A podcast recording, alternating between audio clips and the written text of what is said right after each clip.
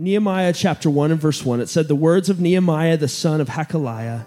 And it came to pass in the month of Chisleu in the 20th year, as I was in Shushan the palace, that Hanani, one of my brethren, came, he and certain men of Judah, and I, asking them concerning the Jews that had escaped, which were left of the captivity, and concerning Jerusalem.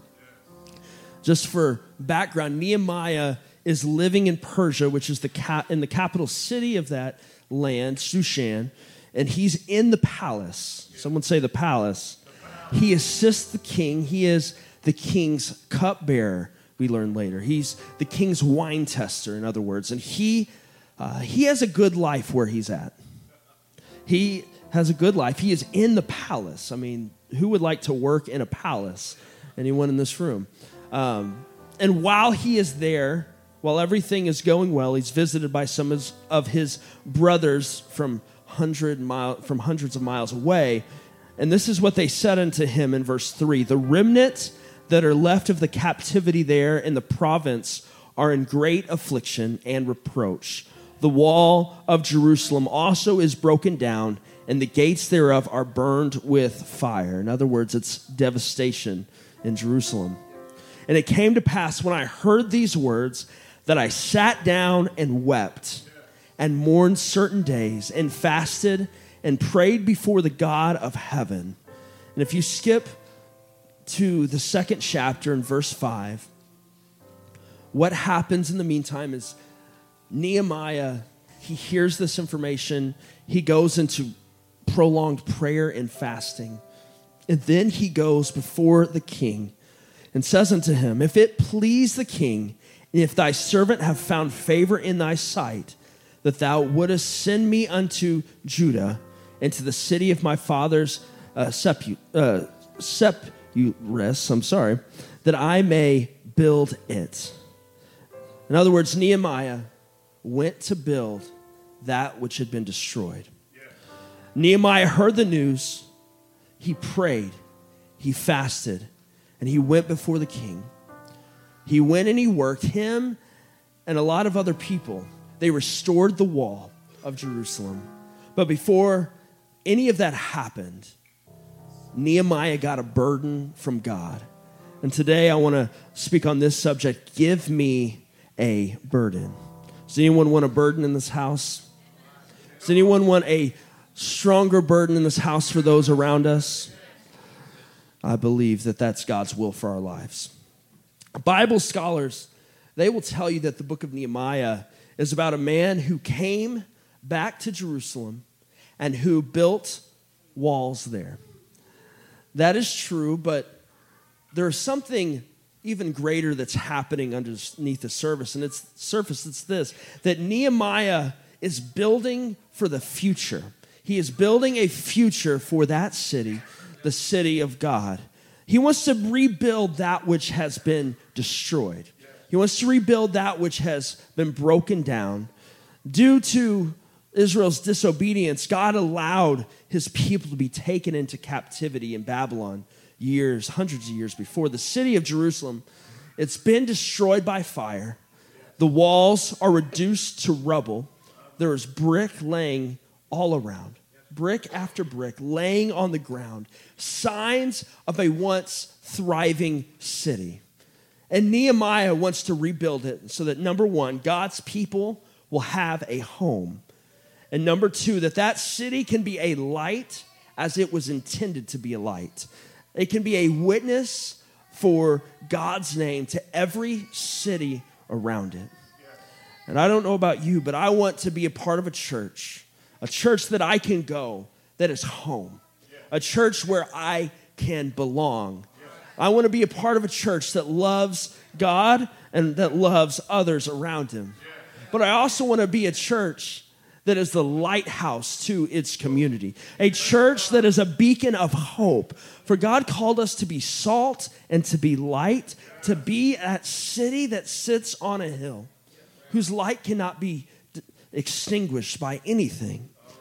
And that's what Nehemiah, in a sense, that's the application that we can take from his life and from his story. That what we are doing here, us here at gathering on this Sunday morning and us going into our world this week, we are a part of, of a construction project, you can say. We are building the church of the living God. We are given direction by the King of Kings and Lord of Lords. We are given a, a, a purpose in our life. We are given uh, gifts and talents and abilities. We are given the tools that we need to go out and to build the kingdom of God. Nehemiah was a Jew whose ancestors had formerly been citizens of Jerusalem. His father, Hachaliah, most likely was given the opportunity to return to Jerusalem years prior, but chose to abide in Shushan. And this decision by his father, it gave Nehemiah this opportunity to, to be positioned in a place of high authority, to have this position in the king's palace as the cupbearer. Something to consider about Nehemiah is that he is not a paid religious professional. He is not a, a preacher. He is not someone who holds ministerial credentials, whatever that would be for their time. He is not someone who uh, preaches from a pulpit on a weekly basis. He is a man living in a secular world, a man with a secular job, a man that has great influence with those that are around him. He has a great place to live, he has a great career. He is the king's cupbearer. He gets great perks. He gets to live in the palace. He gets to have the ear of the king. He has the perks of wealth. He has the perks that a family history would give you without the family blood. He is in the palace of the king. He is given privilege where he is at. He has great influence. Really, the only downside of his job is that everyone was trying to kill the king in those days. And so he would have to taste the wine before the king would taste the wine. And if he fell over dead, the king knew not to drink of that wine. And so that was really the only downside of his job. It, it had great perks, but he may die. Uh, you have to make that decision if you think that's a great job or not. But it worked out for Nehemiah. He is alive in our story, which is a good thing. It's a lot more interesting than if he was not alive.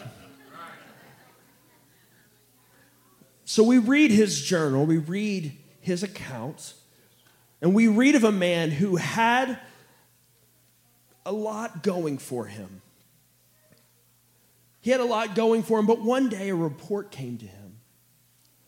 A report from his homeland, from generations before him, that that city that his ancestors once called home has been devastated. It's lying in ruins. The gates are destroyed. The walls are broken down. The city is burning. And that news that he receives that day completely changes the trajectory of his life. It says in verse 3 that we read the remnant that are left of the captivity there in the province are in great affliction and reproach. The walls are broken down, the gates thereof are burned with fire. The city is devastated.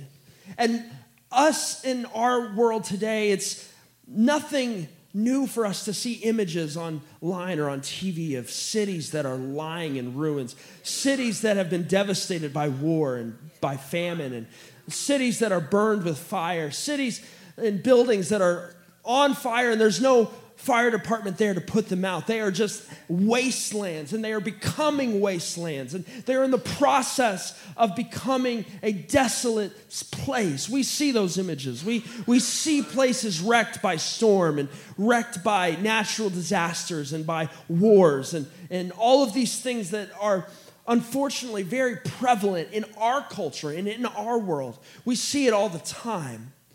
And think of the city that's in your mind that is the most devastated. That's what Jerusalem was like. it was a wasteland. Its walls were broken, its gates were burning, the city was burning. And the question I ask us today is what do you do when you hear of devastation in your city? Now, today, I'm not just talking about physical buildings being broken down and physical gates being destroyed. I'm talking about spiritual devastation in our city. What do you do when you hear of families that have fallen apart? What do you do when you hear of addiction hitting someone else that you love so strongly that it has crippled their existence? What do you do when you see someone else walk away from God?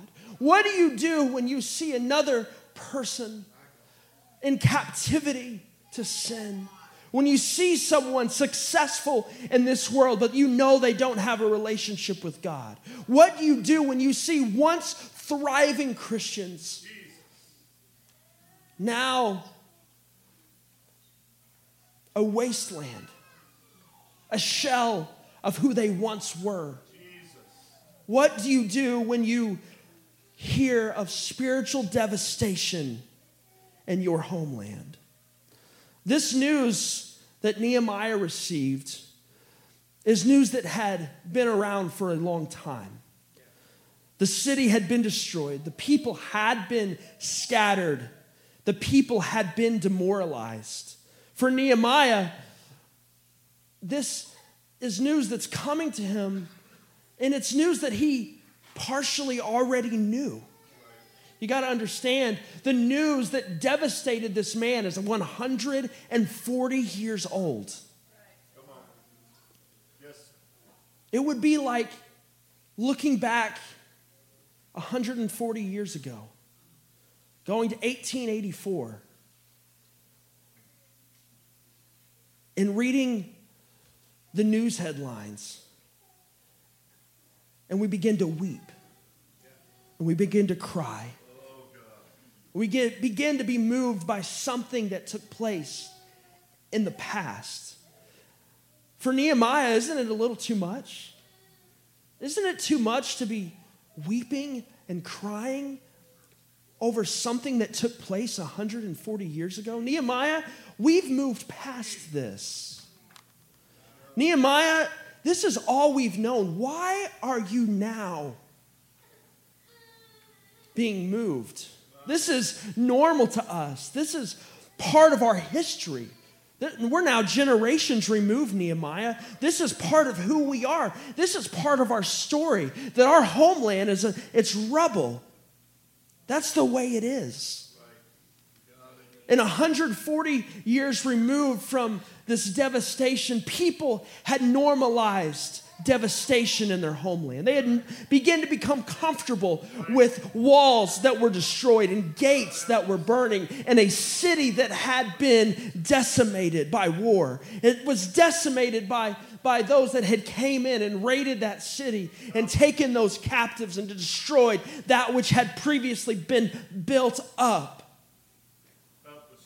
And the information that Nehemiah is receiving on this day is not new information. But hear this while the information was not new, the information was still relevant. The city was still destroyed. The gates were still knocked down. The city was still burning. And when he heard this news, something got a hold of Nehemiah. Something inside of him began to shift. Something inside of him began to burn once again. He could no longer go back to the palace and live life just the way he had always lived it. He could not just exist in a land that was not his home any longer. He could not go back to his cushy life, his successful life and sit in the presence of a king while his people were at home devastated with the houses that were broken down in a city that was destroyed. He could not take it anymore, the dichotomy of the fact that my life is great, but my city is burning. We can get used we can become used to the cries of our city. When we had our first child, I'll never forget someone coming and saying, You know, sometimes your child's gonna cry. And you're just gonna have to accept the sound of the cry. And you're gonna have to learn to silence that cry in your own life. Sometimes you're just gonna have to allow them to cry. And while that may be true in parenting, I hope I never become used to the cry of my city. I hope I never become desensitized to the devastation on our streets, to the devastation in the family structure of our community. That I never become so desensitized from people suffering in my backyard that I never become used to the cry and I can go on with life while there is crying happening all around me. I don't ever want to sit up here and be in this in this palace in this home in this place of God, this place of refuge while right outside these doors there's someone, there's people living with their homes burning spiritually. Their lives have been destroyed. Their homes have been shattered and we sit, and in this house, we proclaim a good God and we proclaim a faithful God. And if we are not intentional, we can proclaim it to ears only that know it. I want to proclaim the goodness to people that have never heard it. I want to proclaim a faithful God to people who need a faithful God. I want to share a loving God to people who need a loving God. Something happened in Nehemiah that day. He didn't get new information, he had known, he had been taught this as a young man. He had been shown that there was a city miles away, the city of his ancestors, the city of his grandparents, the city of those that came before him that was once standing and is now burnt to the ground. And Nehemiah, that day, he did not get any new information. And this is what I want us to hear today. Nehemiah did not get new information that day. What Nehemiah got that day was he got a new burden. God had done something inside of him that day, and he lit a fire once again in that man's life. Uh, he lit a fire inside of him that said, I cannot stand back any longer. I cannot sit in the same place that I've always sat. I cannot do the same things that I have always done. Nehemiah got a burden from the Lord, and that burden from the Lord propelled him into his future. That burden propelled him into his purpose. And I wonder if on this Sunday morning there would be someone who would allow themselves to hear from the Lord again Maybe you've been hurt in the past. Maybe you've tried to help someone in the past. You've put yourself out there and you've been burned time after time. Maybe you've put yourself out there and nothing, you never saw the results of what happened. You've put yourself out there and, and then you've just went back to life as normal. I wonder if someone would be willing to put their heart back out there again and have a burden for someone, that they would have a burden for someone. I never want to become so burned that I'm not willing to once again lend my heart to someone else around. I never want to become so calloused. Yes, when I put my heart out in front of me, I am going to get hurt. Yes, I am going to be disappointed. Yes, I am going to be cut from time to time. But the reward the reward from God is greater than being burned a thousand times. If I put my heart out for one and that one walks through that pearly gates, it was worth it all. If I put my love out there in front of my life and one person is changed for the cause of Jesus Christ, it was worth it all. That young man got a burden that propelled him forward? Did he have opposition? Absolutely. And if you've been here on Wednesday nights in our adult Bible study, you've heard of the opposition that Nehemiah encountered. He received opposition. He received and knew those around him that doubted what he was doing. And isn't it true that sometimes when we have a burden for someone, when we have a burden to start something, when we have a burden to step outside of our comfort zone, there's always going to be people around us that question us, that doubt us, that say, We've done that before, it doesn't work. Um, we've tried reaching out to that person before, it doesn't work. We've prayed, we've prayed that prayer before. Uh, uh, that's happened. We've done that.